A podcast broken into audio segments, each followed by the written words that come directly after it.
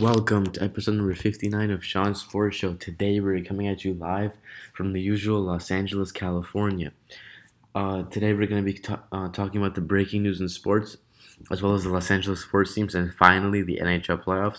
And one thing that I do want to get out of the uh, get out of the way is uh, on episode number 58. I for some reason just you know blacked out and just ended the episode too early, prematurely. Uh, I did not get a chance to cover the LA sports teams or the NHL playoffs on last night's episode, but I will cover what I missed um, on this episode after I cover the breaking news, meaning that I'm going to be covering the results of the LA sports teams from uh, yesterday, Thursday, May 3rd, and today, Friday, May 4th, as well, and the NHL playoffs too. So without further ado, let's get down to it. The first thing we're going to be talking about has to do with NBA basketball. So David Fizdale uh, reportedly agreed reached an agreement Thursday to become the New York Knicks' Knicks' next head coach, according to ESPN.com's Adrian Wojnarowski. Uh, Wojnarowski also reported the contract will be a four-year deal. Uh, Fizdale, who's 43 years old, years old, was hired by the Memphis Grizzlies in the 2016-17 season, leading the team to a 43 and 39 record. But after the team opened the 2017-18 season, just 7 and 12, he was surprisingly fired, with JB Bickerstaff taking over as interim head coach. Um, a dispute with star center Marc Gasol perhaps uh, pre- precipitated that firing. The game before Fizdale's dismissal, the head coach benched Gasol during the fourth quarter of a loss. Quote, there was, there was tension between the two, Grizzlies general manager Chris Wallace said at the time, according to Ronald Tillery of the Commercial Appeal. This is a factor, but it's not the overriding factor. We talked to Marc in real time about the same time we talked to Coach Fizdale, and Gasol acknowledged he didn't handle every situation perfectly. He said, quote, I, I understand that I've made some mistakes. He said in December, I understand I'm responsible for some of the things, not all the things. In any relationship, there's multiple moving pieces, not just one. Fizdale earned uh, a ringing endorsement from Miami Heat star Dwyane Wade, who called him a, quote, phenomenal, phenomenal coach in April. Uh, quote, he's going to bring to a team his work ethic, a great offensive minded coach, but as defensive principles from uh, Miami president Pat Riley has installed in every coach that's come here. Uh, Wade noted per Marc Berman of the New York Post, later adding, quote, he's a good manager of personalities. The sky's the limit for whatever organization will get him and give him the opportunity to really put his fingerprints on an organization. New York is that organization, and in Fizdale, they're getting a long-time NBA assistant who is highly regarded around the NBA, especially among the league's players. The Knicks are banking on Fizdale, Fizdale changing the culture and providing direction for their rebuild in the coming years. Uh, in the Big Apple, Fizdale will be the latest man to try to corral the James Dolan led circus, but there are building blocks in place. He has a superstar and franchise cornerstone to build around in Kristaps Porzingis, solid role players in Frank Ntilikina, Emmanuel Mudiay, and Tim Hardaway Jr., and likely a top 10 pick in this year's NBA draft. If the Knicks can attract a star free agent this summer, as well, a long shot, uh, but a possibility nonetheless, Fizdale could have this making have the makings for a playoff roster on his hands. At this point, however, developing and creating a positive culture and program around Porzingis would be a step in the right direction. So, as I already said, I like the move. Um, I like the move for the for the Knicks on this one, and it's good for Fizdale too. So now uh, covering basketball again, another story. When a team has the opportunity to add one of the best players in the world, most would do whatever it takes to make it happen, even if it means losing key pieces. Just look at what the Golden State Warriors did when they signed Kevin Durant two years ago. However, there are reportedly some within the Houston Rockets organization who are not sure if LeBron James would fit with the team. Sports Illustrated's Lee Jenkins revealed on, uh, on the Open Floor podcast that his Rockets sources revealed they aren't positive adding James is worth what they'd have to give up to get him. Quote, I asked a couple people in Houston about it, and there was a sort of look of why would we break this up right now? Because they know everything they would have to give up. They know how many moves they would have to make, and would they be able to preserve the same level of shooting, the same level of defense? And this is people inside the organization, how much would they have to sacrifice of what they built as far as the way they play? Would they have to play significantly significantly differently? Not sure if LeBron James would make a team better. The same player who has gone to seven consecutive NBA Finals, uh, spanning two different franchises. As far fetched as it may seem, it's a valid concern. After acquiring Chris Paul from the Los Angeles Clippers last offseason, Houston put up the best record in the NBA during the season at 65 and 17. That is thanks in large part uh, to Mike D'Antoni's high-powered offensive scheme, which helped the team finish second to only Golden State in scoring. NBA MVP favorite James Harden led the league in scoring with a career high 30.4 points per game, while averaging 8.8 assists. There's no question James can score with the best of them. The question here is can he fit in can he fit in with the team that lives and dies by the three? The Rockets attempted a league high 42.3 triples per game, also leading the league with 15.3 made trades per game. Shooting from deep that frequently and with success can make it tough uh, for an opponent not named the Warriors to keep up. Although nobody on the team reached the 40% plateau, Houston had seven players make at least 110 three pointers this season. James, who has not been known as an elite three point shooter, made 149 from beyond the arc this season, knocking him knocking him down at 36.7%. At least one member of the Rockets would welcome James with open arms. Chris Paul, one of James's best friends, LeBron Jr.'s godfather, and a Banana Boat crew member. If James seriously considers Houston in free agency this summer, the Rockets will have to d- determine how much he is worth to them. Golden State had to give up Harrison Barnes, Andrew Bogut, Marreese Speights, and more from a 73 win team to clear room for Durant. It wound up leading to a championship in year one and has the Warriors in position to repeat. Of course, Houston's postseason could go a long way in determining just how aggressively the team will pursue James this summer. So it's going to be interesting to see how this plays out. And um, personally, I don't think Houston should go after LeBron just because of how good you know they've been doing and how everything's been clicking. So, so now uh, another story in the NBA. Boston Celtics swingman Jaylen Brown went against doctor's orders by suiting up for his for his team's 108 to 103 game 2 win over the Philadelphia 76ers on Thursday night at the TD Garden. According to MassLive.com, Tom Westerholm, Brown told the team's training staff he was fine and suited up despite missing game 1 with a right hamstring injury. Uh, Brown was initially listed as doubtful Thursday morning, but that des- designation changed to probable a few hours before tip off. He proceeded to score 13 points on 5 of 12 shooting in 25 minutes off the bench to help the Celtics take a 2 0 series lead. The scene will shift to Philadelphia for games 3 and 4, with the next tilt set to tip off at 5 p.m. Eastern, 2 p.m. Pacific on Saturday. So that's that. Now, uh, switching gears to the NFL, the, the Seattle Seahawks released defensive end Cliff Avril with a failed physical designation on Friday. Avril bid farewell to Seattle on Instagram. Quote, Thank you, 12, for making the last five years in Seattle so amazing. Your cheers on Sundays are unmatched, and you guys are by far the best fans in the NFL. Most importantly, I appreciate and value the lifelong friendships I've made. You all have supported my family, my foundation, uh, the Cliff Avril Family Foundation, and I uh, throughout my entire tenure, and I could not have asked for more. Thank you to the entire Seahawk organization as well as my teammates.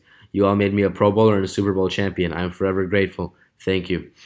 Avril, 32 years old, landed on the injured reserve in October after he suffered a season ending neck injury in Week 4 against the Indianapolis Colts. In January, Seahawks head coach Pete Carroll said he thought Avril would, quote, have a hard time playing football again because of the severe nature of, of his injury, according to the Seattle Times' Bob Condotta. However, Avril appeared on KIROAM later that month and maintained that if he's able to work his way back to 100%, he could pursue another opportunity. Quote, as I continue to just keep chopping away, I don't want to just close the door on playing again, he said, according to the News Tribune's Greg Bell. So I definitely think I can get back on the field. If it's possible, I will, but if not, I'm okay with that. As long as I'm able to uh, be a dad and being able to run around with my kids, that's number one for me right now. Avril, who was selected in the third round of the 2008 NFL Draft, was stitched together a solid decade of work that's been split between the Seahawks and Detroit Lions. After racking up 39.5 sacks over his first five seasons in Detroit, Avril moved to the Pacific Northwest and logged 34.5 sacks, including 11.5 during a Pro Bowl campaign in 2016. The Super Bowl 48 champion is also one of 13 players who registered at least 74 sacks from 2008 to 2017. So that's that. So now um, another story in the NFL. Carolina Panthers defensive backs coach Curtis Fuller res- resigned on Wednesday, and on Friday the team announced he stepped down stemming from quote complaints of workplace misconduct per David Newton of ESPN.com. Quote, quote after approaching uh, Coach Fuller with the findings of an in- investigation into complaints of inappropriate conduct, we accepted his resignation. Team spokesperson Stephen Drummond said in a statement, "The Panthers are deeply committed to ensuring a safe, comfortable, and diverse work environment where all individuals, regardless of sex, race, color, religion, gender, or sexual identity, or orientation are treated fairly, fairly and equally. A source told Newton that Fuller's particular workplace conduct was, quote, inappropriate toward women. His resignation came a week after one of the women who told Sports Illustrated she was sexually harassed by team owner Jerry Richardson wrote open letters to various um, members of the organization and the NFL, including Panthers head coach Ron Rivera and Houston Texans owner Bob McNair.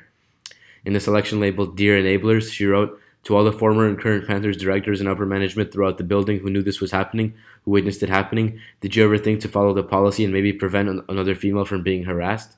Your silence contributed to this horrible behavior by not, on, by not only allowing it to survive, but to thrive. I know some of you have daughters. Is this the type of work environment uh, that you would want for them? Fuller, who's 39 years old, was employed by the Panthers in 2013 as a, as a coaching assistant. Uh, he then served as, as a defensive assistant slash defensive backs coach in 2014, assistant special teams slash nickels coach in 2015, and assistant defensive back slash nickels coach in 2016 before being promoted to defensive backs coach last year per jo- uh, Jordan Rodriguez and Joseph Person of the Charlotte Observer. So no take on on that for me. So um, that's pretty unfortunate if it's true. Um, now switching gears back to the NBA. After reportedly hiring David Fizdale as head coach, the New York Knicks will now begin shaping their roster for 2018 and beyond. That includes Le- the idea of bringing in LeBron James. According to Marc Berman of the New York Post, the Knicks are preparing to make a run at the Cleveland Cavaliers superstar this summer. That comes one day after ESPN's Adrian Wojnarowski reported that Fizdale had agreed to a four-year deal with New York. It's possible Fizdale was hired in part as a way to potentially draw the four-time NBA MVP to the Big Apple. Fizdale served as an assistant coach with the Miami Heat from 2008 to 16, which included the four years, 10 to 14, that James spent in South Beach. James and Fizdale um, made it to two, made it to four NBA Finals together and won two championships, and their bond has remained strong even through the years. Um, so now the Knicks have brought in the man who has the respect of the Cavs legend, and just in time for his free agency. New York has was viewed as one of the as one of the potential landing spots for James back in the summer of 2010. However, he opted to team up with Dwyane Wade and Chris Bosh, and subsequently Fizdale in Miami. Should James decide to leave Cleveland this summer, Los Angeles, Houston, and Philadelphia are the cities that he has been linked to the most over the past few months. That doesn't rule out the Knicks, though. After all, he is the self proclaimed king of New York. As Berman notes, the Knicks would have to clear cap space in, order to land James. It would take more than just Enes Kanter and Kyle Quinn, both opting out of their contracts, likely having a, a, a way to, to move, finding a way to move Courtney Lee. Of course, if a team has a legitimate chance to land one of the greatest players in NBA history, clearing salary is a no-brainer. James does, not discuss his impending free agency publicly, so it's not clear if New York has a realistic chance to sign him. The Knicks certainly didn't hurt their chances though by hiring Fizdale. So this is, uh, you know, personally I don't think he's gonna go to the Knicks, but who knows? Anything can happen. I'd be happy for the Knicks if it does.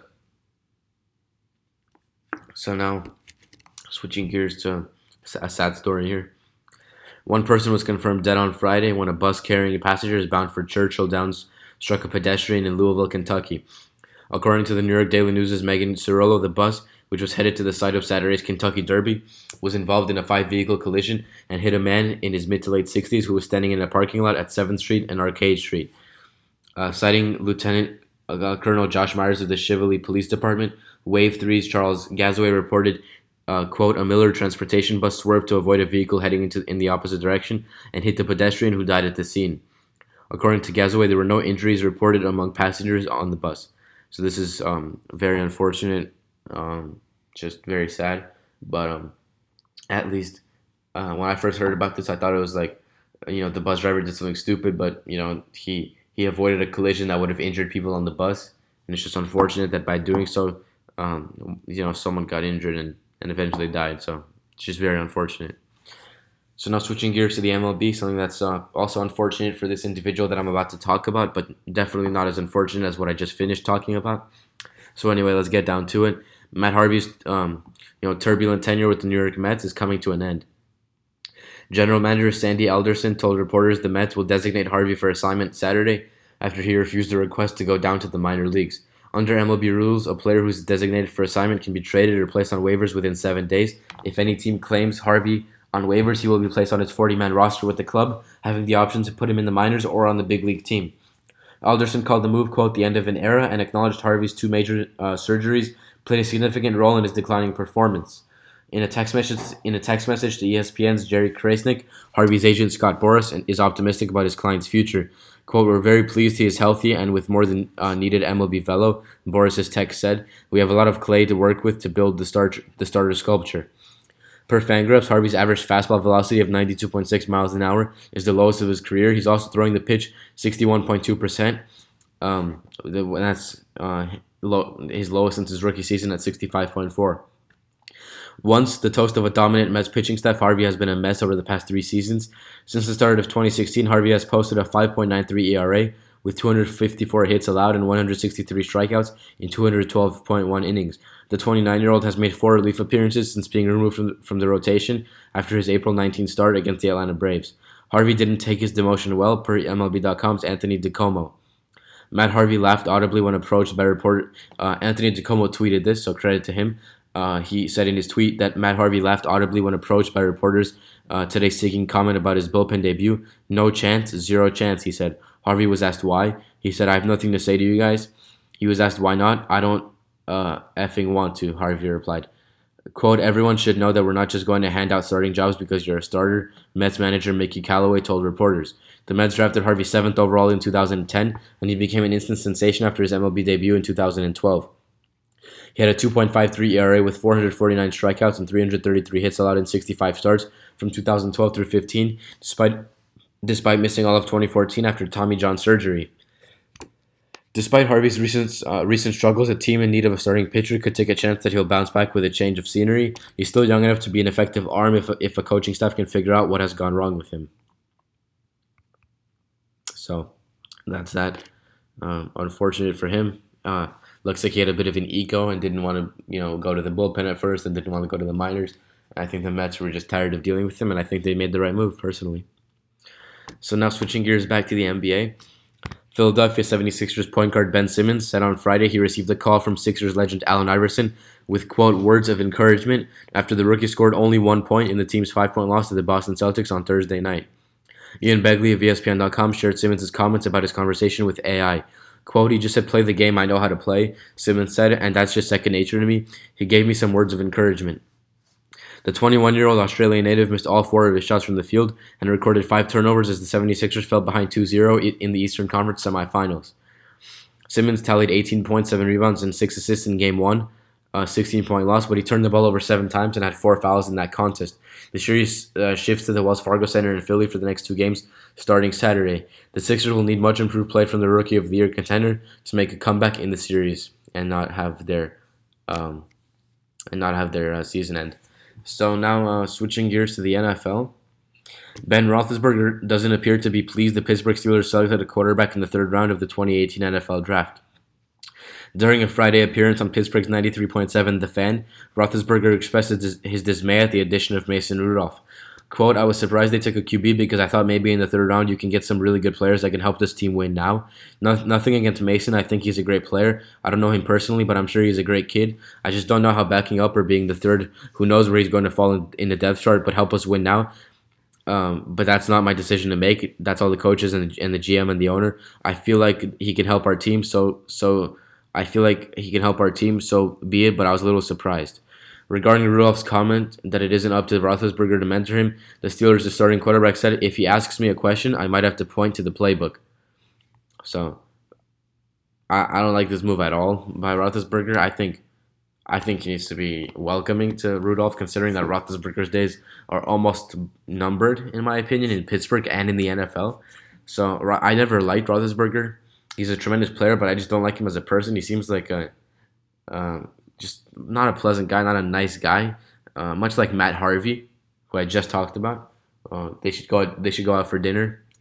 Uh, they have a lot in common, and um, you know, big egos.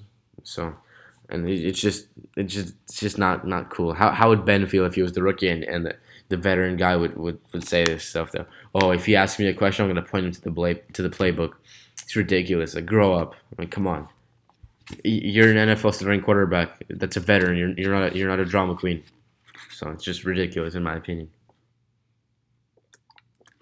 So now switching gears back to basketball. LiAngelo Ball is not listed among the 69 players who will, who, who will attend the 2018 NBA Draft Combine in Chicago between May 6th to 20th.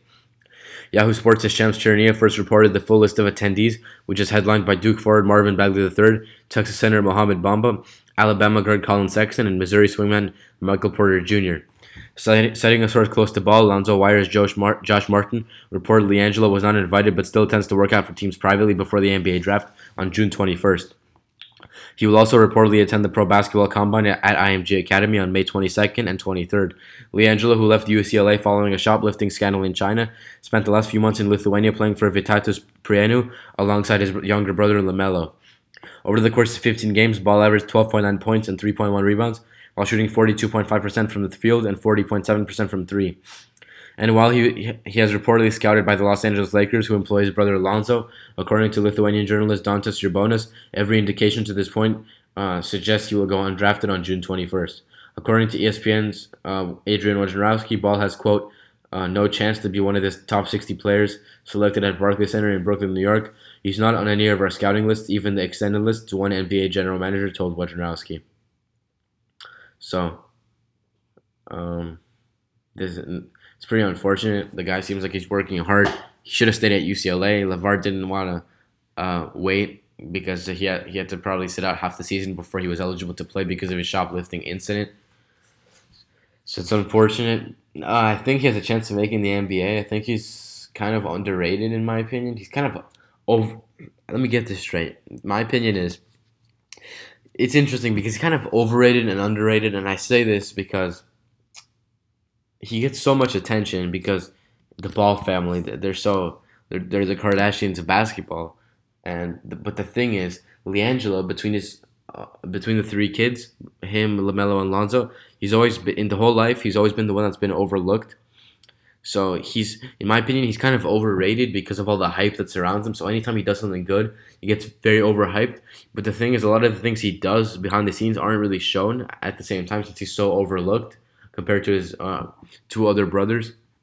So people don't really know about him and what he's doing. So should be interesting to see how this works out for him. I hope he makes the NBA, but if not, he, he can always play uh, a year in his dad's JBA league, Junior Basketball Association. His brother Lamelo is already playing. Um, he's already playing for Team Los Angeles, and they're gonna. Uh, the, the, first game is uh, at Citizens Bank Arena, so LiAngelo can play a year in the JBA and then try to get drafted in 2019. I mean, he's already ineligible for college. Him and Lamelo are both ineligible for college since they both play professional basketball in Lithuania.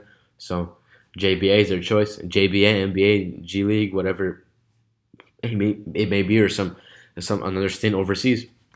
So that's that. Not covering another story in basketball. San Antonio Spurs assistant Becky Hammon will reportedly interview with the Milwaukee Bucks to fill their head coaching vacancy. Adrian Wojnarowski of ESPN reported the update Friday and noted Hammond's Hammon is set to become the first female to interview to be an NF- NBA head coach. Fellow Spurs assistant James Borrego is also being added to the Bucks' group of interview- interviewees per Wojnarowski. The 41 year old South Dakota native joined the Spurs staff in 2014 after a 16 year playing career that featured six WNBA All Star selections and two All WNBA first team nods. She became the NBA's full, first full time female assistant when San Antonio hired her and the first female head coach of a Summer League team in 2015. Hammond proceeded to guide the Spurs developmental players to the 2015 Las Vegas Summer League Championship. The Bucks previously contacted her during their search for a new general manager in June. Last month, Hammon told Louisa Thomas of the New Yorker she doesn't want to get hired because of her gender. Quote, if you don't want a female coach, don't hire one, she said before adding, if you want to hire somebody who's qualified and will do a good job, then maybe you should consider me. She also explained to Thomas that she turned down an offer from the University of Florida to lead its women's team and removed her name from consideration to become head coach of Colorado State men's, men's team because she's happy learning from San Antonio head coach Gregg Popovich. If you're interested in cars, it's like Henry Ford coming in saying, hey, why don't I teach you about the Model T? Hammon said. Borrego, 41 years old, is his second stint as a Spurs assistant. He was on the staff from 2003 to 2010 before leaving to join the New Orleans Hornets for two seasons. A four year stay in Orlando included 30 games as the Magic's interim coach in 2015. He then returned to San Antonio for the 2015 16 season. He's been one of the most mentioned names as part of the coaching carousel in recent weeks, having been linked to the Charlotte Hornets and Phoenix Suns as well as the New York Knicks before they hired David Fizdale. If either is hired by the Bucks, they will inherit an intriguing roster led by Giannis Antetokounmpo, Khris Middleton, Eric Bledsoe, and Jabari Parker. Brandon Jennings as well, so can't forget him. So now uh, another story in the NBA. Uh, this is going to be uh, covering today's game, playoff game. Golden State Warriors Warriors forward Draymond Green said Friday that he hasn't instigated any interaction with New Orleans Pelicans point guard Rajon Rondo during the team's Western Conference semifinal series. Sports Illustrated provided Green's comments about the situation after the Pelicans secured a 119 100 win in Game 3 at the Smoothie King Center. Rondo was called for technical foul during the contest after it appeared he intentionally stepped on Green's foot when they were both walking toward the sideline. The Warriors forward has gained a reputation as an agitator throughout the NBA throughout his NBA career, which he acknowledged Friday, but he stated that's not the case in this instance. Game 4 is set for Sunday afternoon in New Orleans with the Warriors up 2 1 in the series. So, now covering the result of this game, uh, the Pelicans made a statement. Returning home got the New Orleans Pelicans back on track with a dominant 119 100 victory over the Golden State Warriors in Game 3 of their Western Conference semifinal matchup on Friday night. Anthony Davis led New Orleans' offensive attack with a double double consisting of 33 points and 18 rebounds. Following a strong return to the lineup in Game 2, Stephen Curry showed some rust in, in this loss. He finished with 19 points on just 6 of 19 shooting and had more turnovers 3 than assists 2. The Pelicans were in, in must win territory after dropping the first two games in this series at Oracle Arena. They lost five of six games against the defending NBA champions, including the regular season, and were swept out of the playoffs by Golden State three years ago. New Orleans' win uh, is is the swing in momentum it needed heading into Game Four at the Smoothie King Center on Sunday. The Pelicans took control early, jumping out to a 15 point lead in the second quarter. They were on fire from three point range, hitting 10 of their 16 attempts behind the arc. Picking up where they left off in each of the first two games, Rajon Rondo and Draymond Green were antagonizing each other less than five minutes into the into the into the game. It was uh, it it was appeared that Golden State's offense was out of sorts. Kevin Durant and Klay Thompson combined for 33 of their 56 first half points, but the team shot just 43.8% overall. Durant and Thompson had just 15 points in the second half. Thompson was doing his best to keep the Warriors close with 20 points in the second quarter alone. Despite the Warriors' first half struggles, they were only down six at, at, at the halftime. Rather than fold, the Pelicans responded by outscoring the Warriors 30 to 19 in the third quarter to open up a 17 point advantage. They also stole the Warriors' formula with 36 assists on 48 made field goals to win the game. Offensive balance was huge for New Orleans in, in the win. The trio of Davis, Nikola Mirotic, and Jrue Holiday led the way with 70 combined points. Ian Clark scored 18 in 22 minutes off the bench. Uh, per the Athletics' Clevis Murray, Rondo did something that no no one has done in a playoff game in seven years. Rajon Rondo is the first player with at least 20, point, 20 assists in a playoff game since himself back in 2011. At 32, he's the oldest player to do such since Steve Nash, 33 years old in 2007. One notable, notable disparity in the series has come at the free throw line. The Warriors have 98 attempts from the charity stripe compared to just 32 for the Pelicans. It didn't hurt New Orleans in this game, but it's something head coach Alvin Gentry will have to, have to be mindful as the series continues. Uh, based on Thompson's reaction from the bench, the Warriors don't seem too concerned about only having a 2 1 series lead. There are reasons uh, for Golden State to be optimistic despite, despite Friday's setback. It seems inconceivable this team will shoot 38% and go 9 of 31 from the three point line again. Warriors head coach Steve Kerr will have to tighten up his defense, which has allowed the Pelicans to increase their scoring output in every game this series. This is a Golden State team that has been vulnerable at various points this year, including a rough 7 and 10 uh, stretch to end the season. The Pelicans needed to make a statement on their home court, and they did not disappoint. Their next test will, will be to turn around in 48 hours with the same intensity and efficiency to even things up at two games apiece, and it should be interesting to see if they can do that or not. So now switching gears to MLB baseball. Uh, Los Angeles Angels first baseman Albert Pujols became the 32nd player in Major League Baseball history to register 3,000 hits when he laced off a single off Seattle Mariners starting pitcher Mike Leake in the fifth inning of Friday's game. Pujols is the first player to join the 3,000 hit club since Texas Rangers first baseman Adrian Beltre did so last July. His accomplishment also means a player has made it his way into the exclusive fraternity four years in a row. Alex Rodriguez registered his 3,000th hit with a solo home run versus the Detroit Tigers in 2015, while Ichiro Suzuki reached the plateau when he uh, ripped a triple against the Colorado, Colorado Rockies in 2016.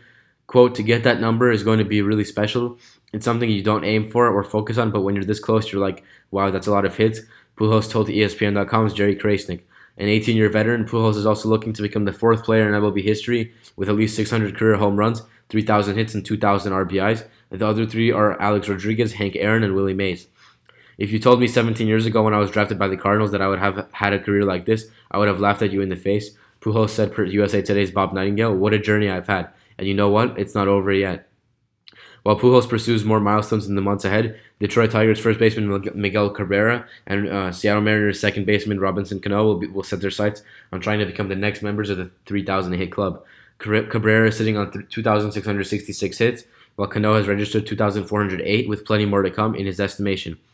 I know if I stay healthy and I can play for the next six years healthy, I can do it, Cano said, according to the Associated Press's Stephen Hawkins. But I know there are too many hits left. I don't think I've got together. I go step by step and play the season and see how it goes, and play the next and see how it goes and see how close you get. So that's that.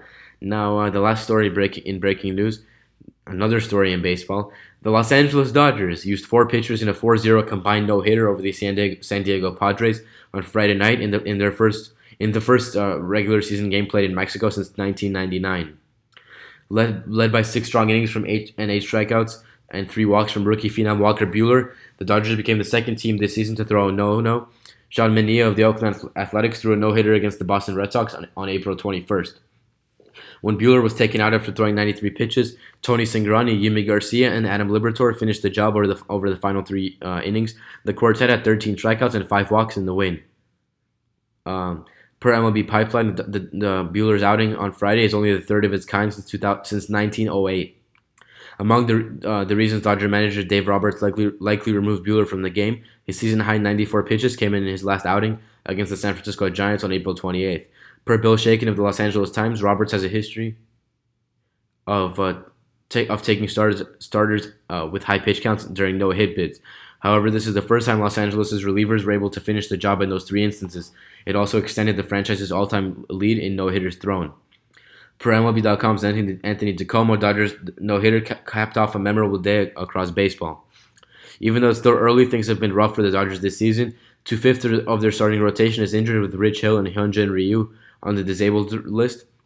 All star shortstop Corey, Corey Seager needs Tommy John surgery and will miss the remainder of the season. Justin Turner has yet to play in 2018 after suffering a broken wrist during spring training.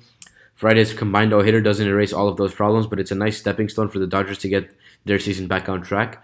Buehler is a promising 23 year old starter who has a 1.13 ERA and three starts after Friday's win. He's a foundation piece for the reigning National League champions to build around. So this is pretty awesome in my opinion. Um, so there's another NBA playoff result that I did not get to that I forgot to cover that I will do so right now. The Houston Rock- Rockets destroyed the Utah Jazz today in Game Three by a score of 113 to 92. Um, the Rockets take a 2 1 lead. They controlled the game from the beginning to end. And the next game is a uh, Sunday at 5 p.m., game four in, U- in Utah. So that's that. Now we're going to be covering the Los Angeles sports teams from uh, yesterday, yesterday, Friday, or excuse me, yesterday, uh, Thursday, May 3rd, and uh, as well as um, today, Friday, May 4th. So we're going to be starting with the Dodgers, who, uh, starting with on Thursday, uh, the Dodgers beat the Arizona Diamondbacks by a score of five to two. So they, they got the split with Arizona and they snapped Arizona's uh, you know nine game series uh, you know, winning streak. And uh, today, as I covered, the Dodgers beat the San Diego Padres 4-0 in Mexico. So the Dodgers have now won three straight after uh, going on a losing streak. The Dodgers now improved to 15 and 17, and the Padres fall to 11 and 22. The Dodgers' next game is tomorrow at 4:10 p.m against the San Diego Padres, and the game will be broadcasted locally on Sportsnet LA, locally in San Diego on Fox Sports San Diego, and nationally on Fox Sports One. I believe that game is in Mexico, Monterrey, Mexico, as well. So now taking a look at the um, National League West standings, uh, the Dodgers are currently two games behind the San Francisco Giants for third place, two and a half games behind the Colorado Rockies for second place, and six games behind the Arizona Diamondbacks for first place. The Arizona Diamondbacks were also held to only one hit, and after starting off red hot, they've lost three straight. The Diamondbacks are five and five in their last ten. The Dodgers, after uh, you know winning winning uh, three in a row, are now four and six in their last ten. While the Giants, excuse me, while the Padres fall to three and seven in their last ten, and the Giants are doing pretty good, seven and three in their last ten. Best uh, record in the last ten games among National League West teams, even though they're still third in the NL West. And Rockies are six and four in their last ten. So that's that. Now covering the Los Angeles Angels. Uh, the Angels uh, yesterday destroyed the Baltimore Orioles by a score of 12 to 3. So they sweep the Orioles after getting swept themselves by the Yankees. So they, they're on a three game winning streak coming into today. And today they blanked the Seattle Mariners by a score of 5 0, and Pujols got his 3,000th hit. So the Angels now improved to 20 and 12, and the Mariners fall to 18 and 13. So now taking a look at the AL West standings. Uh, the Angels are in first place now. Um, actually, they're tied for first place with the Houston Astros. The reason why they're tied now is because the um, the Astros, well, you know, they just have the same record. So the Angels are six and four in their last ten.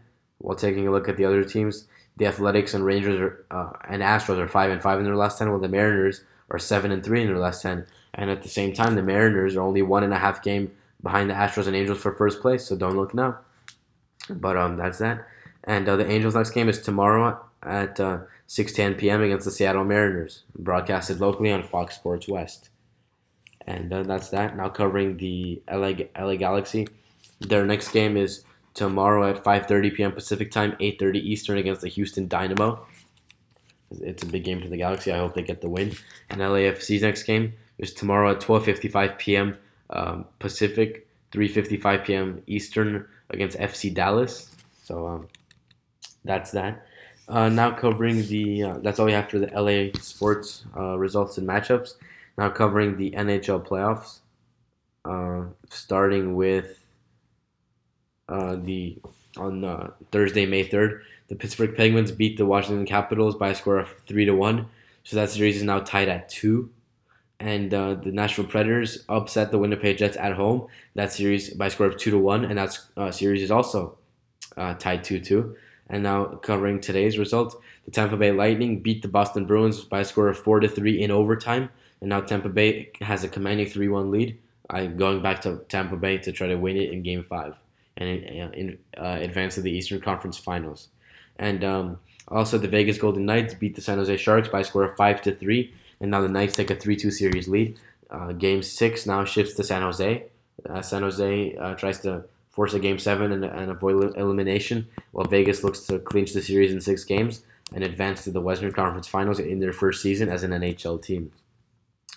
So that's pretty crazy, and uh, that's all we have for this episode of Sean Sports Show. Thank you guys for listening. I appreciate all the support. Uh, tomorrow's episode will be released, uh, you know, on Saturday, May fifth, twenty eighteen, Cinco de Mayo, and my dad's fiftieth birthday. Uh, at around, it'll be released at ten forty five p.m. Pacific time uh, 1.45 a.m. Eastern Time. So thank you guys for listening. I appreciate all the support. All the other episodes of Sean Sports Show, including this one, are on SoundCloud, Stitcher, iTunes, TuneIn, and Google Play. So check those out. And uh, follow me on Instagram, Twitter, add me on Facebook. You can also subscribe to my podcast on iTunes, as well as rated five stars on iTunes or rated anything on iTunes. I appreciate all the support. And I'll see you guys in the next one. Thank you for listening.